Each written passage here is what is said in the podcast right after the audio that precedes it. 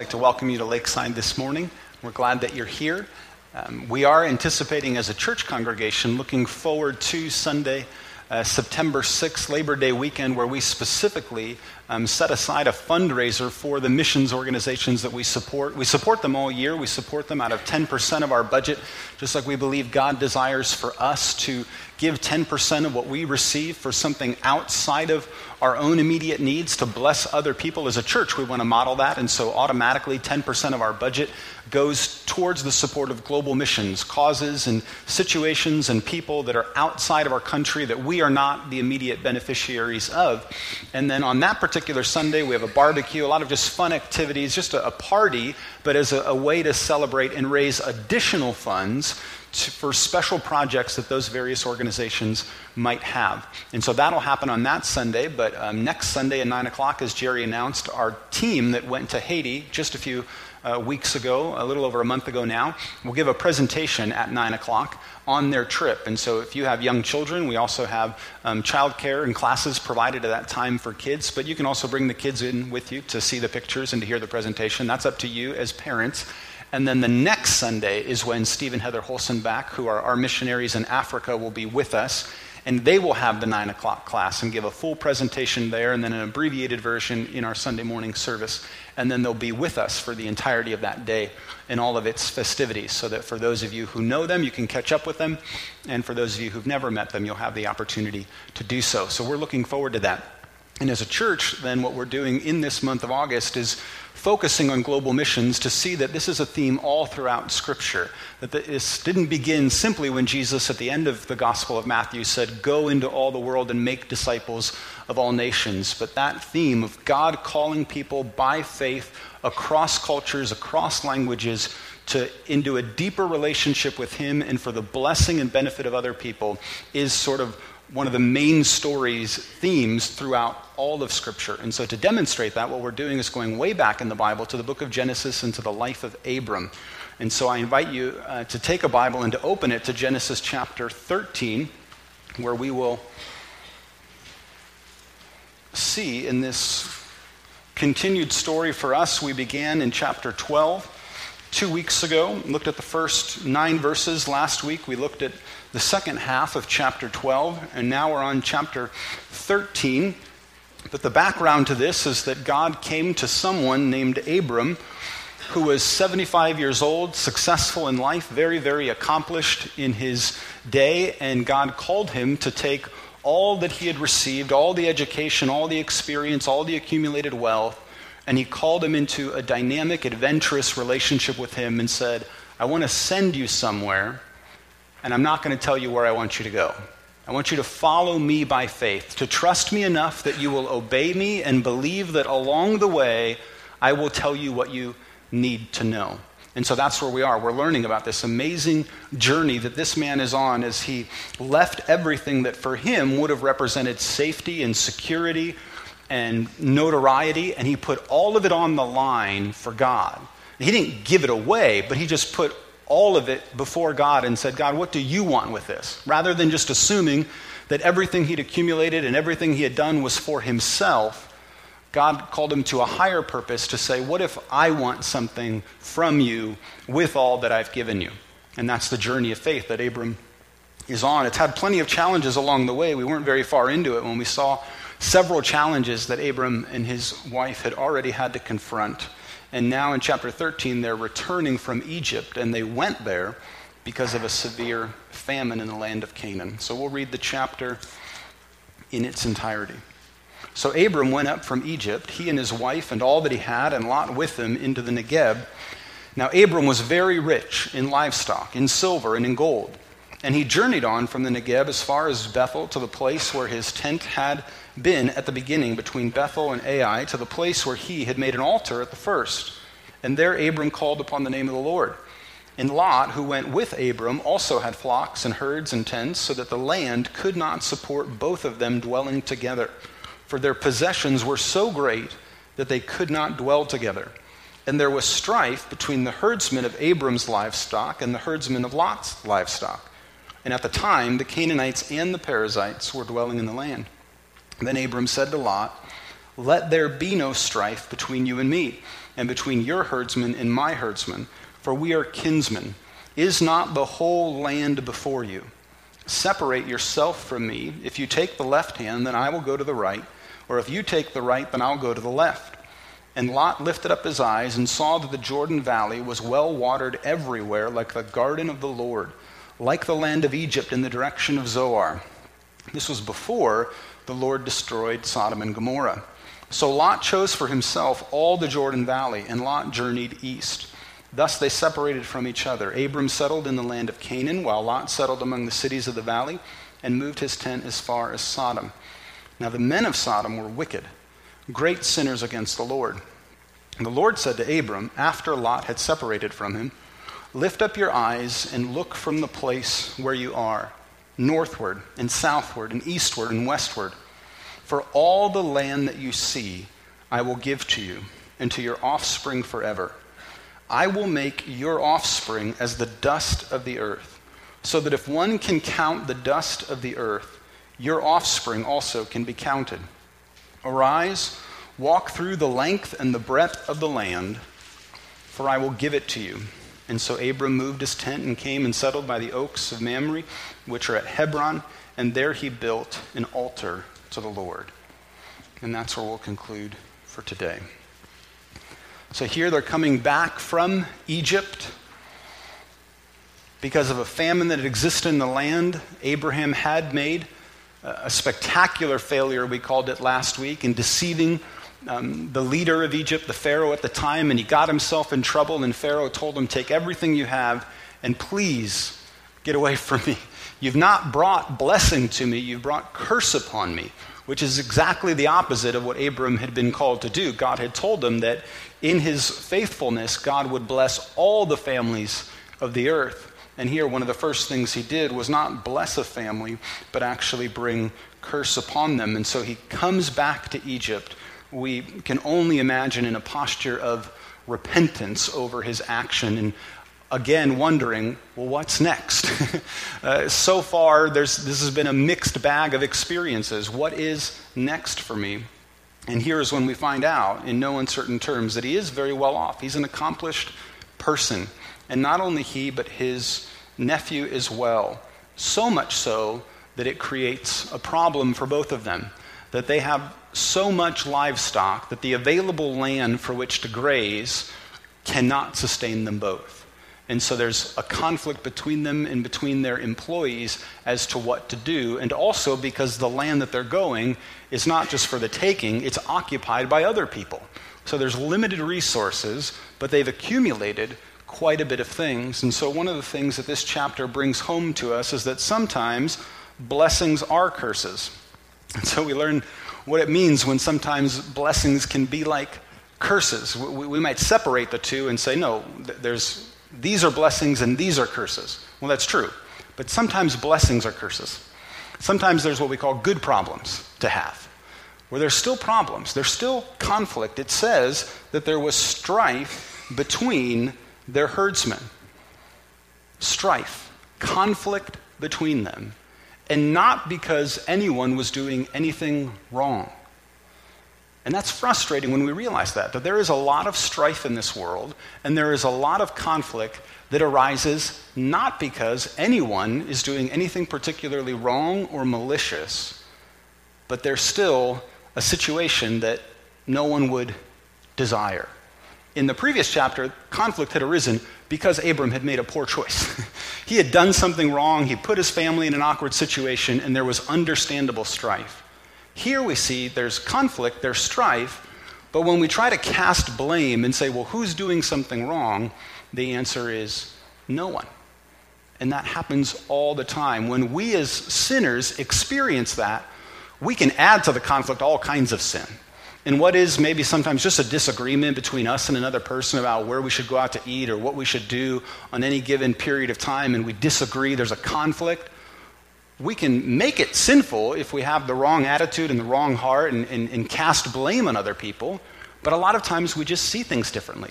We don't agree. We don't know what the right thing to do is. On Monday morning, I experienced this in a pretty dramatic way. Went for an early morning run, and uh, someone who was parked where I was, now at the bottom of the hill at Sand Run, had, uh, their car had been broken into while they were running.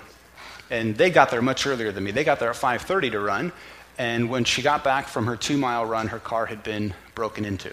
So she calls the cops. Well, the Akron Police Department doesn't have jurisdiction in the park system. So now she has to wait until 7:30 when the park ranger opens up. And so for an hour and a half has to wait for someone to come and file a report. And here's the thing. That happened because everyone was doing their job. Everyone was following the rules. So the, the officer that was called and discerned, well, I, I, have boundaries to what I'm allowed to do and where I'm allowed to do it. So I'm not allowed to do, go there. So he's just doing his job. The other guy is probably at home just getting ready for work, getting ready to do his job and show up on time for work. And they're, they're doing what they're supposed to do. But in their doing what they're supposed to do, there's this result where something that should be taken care of is not being taken care of. And that happens all over the time in our lives and in our worlds where conflict arises not because of sin, but just because of differences that we have. This happens uh, among siblings uh, that you, you, just don't agree with one another. And then your siblings get married to people later, and then you realize, oh, we have different personalities and different tastes. And then you go to a place of work and you realize, I'm not sure that we. Uh, that I think the same way with all of my coworkers on this or that. And there's just, when you multiply people, you multiply perspectives and ways of doing things and ways of acting, and that just creates a significant amount of conflict. Where again, no one's meaning to hurt anyone, no one's trying to make things complicated, but whenever you multiply people and resources, which we would usually refer to as blessings, people are a good thing. They're a blessing, they're a gift from the Lord. It's, it's good to have resources, but a lot of times they raise specific challenges that we otherwise would not have. When your budget is low and you just have to keep saying, well, I can't afford that, I can't afford that, I can't afford, I just can't do that. That's different than when all of a sudden you have a little bit more and now you have to have a conversation about, well, what should we do? Well, should we get a new car? Should we do this? Should we do that? And you can quickly become overwhelmed by all of the options that are out there because you have a little bit more to work with. And later, what we see is that specifically for Lot, when he's given the opportunity to choose something, he chooses what looks like it's going to be a blessing. He chooses what looks good to his eye, it makes sense to him, fertile ground. And it's in the next chapter that we learn that really wasn't a blessing. what looked to him like a blessing really, in fact, was not a blessing. But here it is the conflict arises, and then we see that there is someone who takes initiative and also chooses to defer, which is, are not two things that we usually put together. Uh, someone who is willing to take the initiative and get the ball rolling is a, is a go getter and likes to accomplish things, and the person who always wants to defer and say, Well, I mean, I don't care, you pick, you pick, you do it. And, and they're usually, again, these are things that we think of as either or. But here in our story, Abram takes the initiative and says in verse 8, Let there be no strife between you and me we need to resolve this. Neither one of us is doing something wrong here, but this isn't going to go away simply by ignoring it. There's a problem. And so he takes the initiative to resolve the conflict. It should not be this way between us. But then what is amazing is that he, though the elder, though the superior in that society, in every way defers to his nephew and says, I, I don't, I'm not going to let us punt this down the road that we're just going to ignore it and not deal with it. We're going to deal with it. But you tell me how you'd like to deal with it.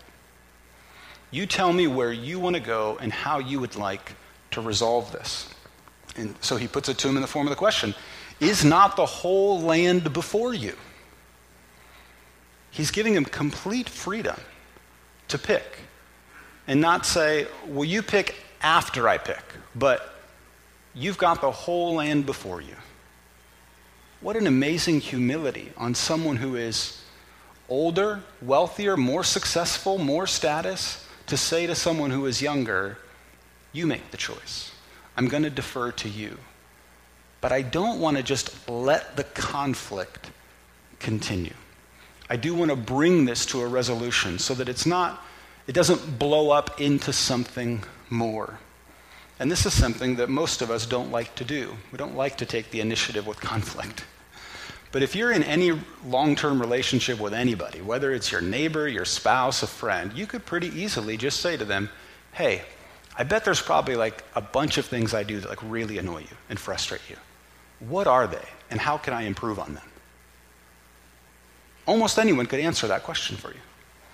Well, you know, sometimes I think you do this, and sometimes you do this, and sometimes, but you have to be fairly comfortable with the relationship to be able to bring that up. But it's so much easier to deal with the issue if you're the one that brings it up. If you invite someone else to say to you, what are, what are ways I could grow, or, or what are things that I'm doing that I could stop doing to maybe, but surely I'm not doing everything the way I should. Surely we're not firing on all cylinders. So I want that over time, hopefully, our relationship gets better, it gets stronger. It's never going to be perfect, but I'm, I'm just curious what, what would you say? You have to swallow your pride.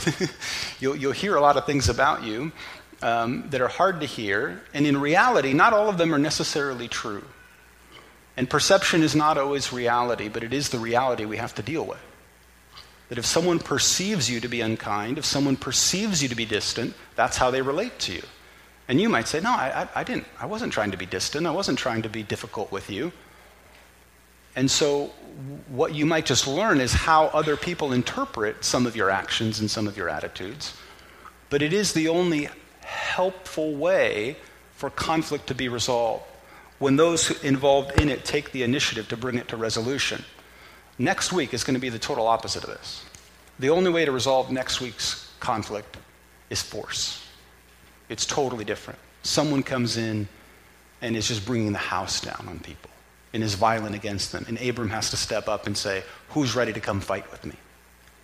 But in this situation, it's a conflict between them as family. No one's trying to hurt anyone. And yet, someone has to take the initiative and the lead to say, How could this be better? How can we put an end to this conflict? And that's the difference. When, like chapter 13, conflict happens internally in a marriage or in a family, it often pushes people apart. When conflict in chapter 14 comes from the outside, it has this amazing way of unifying people inside. Well, now we have a common enemy, and so we somehow get closer together as we're fighting something else. But when the conflict is internal, it's, it's much more subtle, and so we have to be proactive if we're going to deal with it and to address it. And for them, it does mean separation. There's not a way that they're going to resolve this and stay together, and they know that. But that doesn't mean they, they've done something wrong. They can peacefully resolve to live in two different areas. We see this in the beginning of the New Testament when the disciples are obeying the command of God to go into the world and make disciples. That they can't always agree on who should be involved, how they should be selected, and what their role should be in the church. And it actually leads to division at times between Paul and some of his followers. And that's okay. They go their separate way, but both of them separate in such a way that they remain committed to the cause of Christ and the work that he's called them to. The separation is not that one wins and the other one loses, and so one is engaged and the other one's on the sideline. That would not be a healthy resolution to the conflict. A healthy resolution is where both parties are enabled to continue to do what God has called them to do and to grow and flourish in the ways that God has called them to do. And so to encourage them that. And sometimes that means physically separation. And this is one of the challenges for many, many people called into any Christian work, be that global missions or any other kind of work, is when they get disoriented by the reality that Christians don't often agree on what they're supposed to do and that there's conflict.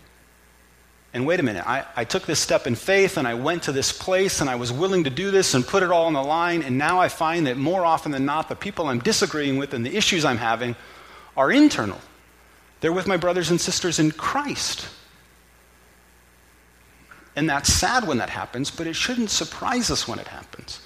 Because even though you're a Christian, you're a human being. and you go with you wherever you go. All of your opinions. I mean, how often do you disagree with yourself on any given day? Let alone, therefore, how much you would disagree with another person. And when we can't handle and resolve those issues charitably, then it will cause us to desire to quit or to give up or to no longer move forward in the cause of Christ. But if we're prepared beforehand, before we go out, to recognize that even the people that we're doing ministry with are just like us, sinners, and will struggle along the way and will see things differently than us, then those conflicts can be opportunities to sharpen us and to make us better. That that's actually the whole point. The church is supposed to be messy. The church is supposed to be difficult at times so that in the difficulty and in the work to resolve those difficulties and to forgive one another when there's been hurt or misunderstanding, we find a deeper level of relationship than would have existed before. There's kind of that superficial relationship you can have when you don't know each other that well and you only see each other in certain settings and so you can never com- you know, you never just get on each other's nerves. And then there's like when you take a road trip with someone and you're like, okay, how many hours into this before we get through all the superficial subjects we can and therefore we're going to reveal something about ourselves. And we're going to know very clearly that we're not perfect, that we struggle. And then, yet, if we can push past the pain and come to a relationship that is deeper, we can respect each other for our differences. We can congratulate each other along the way. We try to instill this all the time in our new members class. We say we're non denominational, but we're not anti denominational. We're not in competition with any other church or any other Christian organization trying to do the work of God for us to succeed and to do what God has called us to do, no other Christian has to fail. None. And so we have no interest in saying anything negative about any other Christian organization or church sincerely doing the work of God. Why would we? If you catch us doing it, call us on it. Because there are differences that lead to different congregations, that lead to different approaches of ministry, that lead to physical separation. But if we do it in a mature way and affirm each other along the way, then we should be able to celebrate in the success of others and weep with them in times of struggle or pain, just like we would hope that they could do with us. That if we're really doing this because God has called us to do it, and it's ultimately His mission, that He is seeking to accomplish something in the world, it's not our agenda, well, then we can set ourselves aside. I mean, how else does Abram get to the point of letting Lot choose first? Except that he's embraced that this whole journey is about him making everything he has available to God to do what he would desire to do with it. And because he's willing to do that, sure, he's willing to let Lot choose. But if the posture of his whole life is, how do I hold on to everything I have, then everyone around you is an enemy. Everyone around you is a competitor. And you can't celebrate in their success, and you can't celebrate in their joy. But Abram lets Lot make the choice, and Lot chooses the fertile land. It, it, it describes it, it says, well watered everywhere like the garden of the Lord. I mean, it's beautiful. And he says, I want that piece of real estate. Which almost any one of us, therefore, looking at it, would have probably made a similar choice. Here's what we haven't quite talked about yet, though that now, with Lot leaving, that creates a problem for Abram. Because the promise to Abram was that it would be through his offspring that all the nations of the earth would be blessed. And Abram and Sarah, well into their 70s now, do not have children. There's no one to give and leave an inheritance to. There's no offspring. We don't know why for sure Lot went with Abram when Abram was told to leave everyone, except that it does make sense that for Abram as a reasonable thinker to say, well, I'm already 75 years old. I have to make contingency plans. I have to think about who's going to do the work after me. And he doesn't have any children. And in that society, everything is passed down in that way. He can't set up a trust fund to donate to local causes after he's gone. If he doesn't have offspring, where is all of his resources going to go? And here, a conflict arises where the one person that he brought with him that could represent his offspring leaves. God, what are you doing? You promised me something, and I cannot see how this is going to happen. You have to believe that there's almost an insensitivity, at least the risk of it, to say to him, No, no, no, no, this is going to happen through your offspring. But I don't have any. And so it's in this very moment, in verse 14, that it says then that the Lord said to Abram, after Lot had separated him, Lift up your eyes and look from the place and I'm going to give this to you and your offspring forever. What? After the, the one person that would seem to represent that has left, Abram needs some encouragement. He needs to lift his eyes up. He needs to believe that God is not just messing with them or toying with his emotions, but that God knows exactly what he is doing and what he promised he can keep. And then what's fascinating is that he tells them to look at the dust of the earth. And when I read that, I couldn't help but think of if you're just going through the flow of Genesis, the main way in which dust has been referred to at this point is that we are of dust, and from dust to dust we shall return. That's the curse on Adam.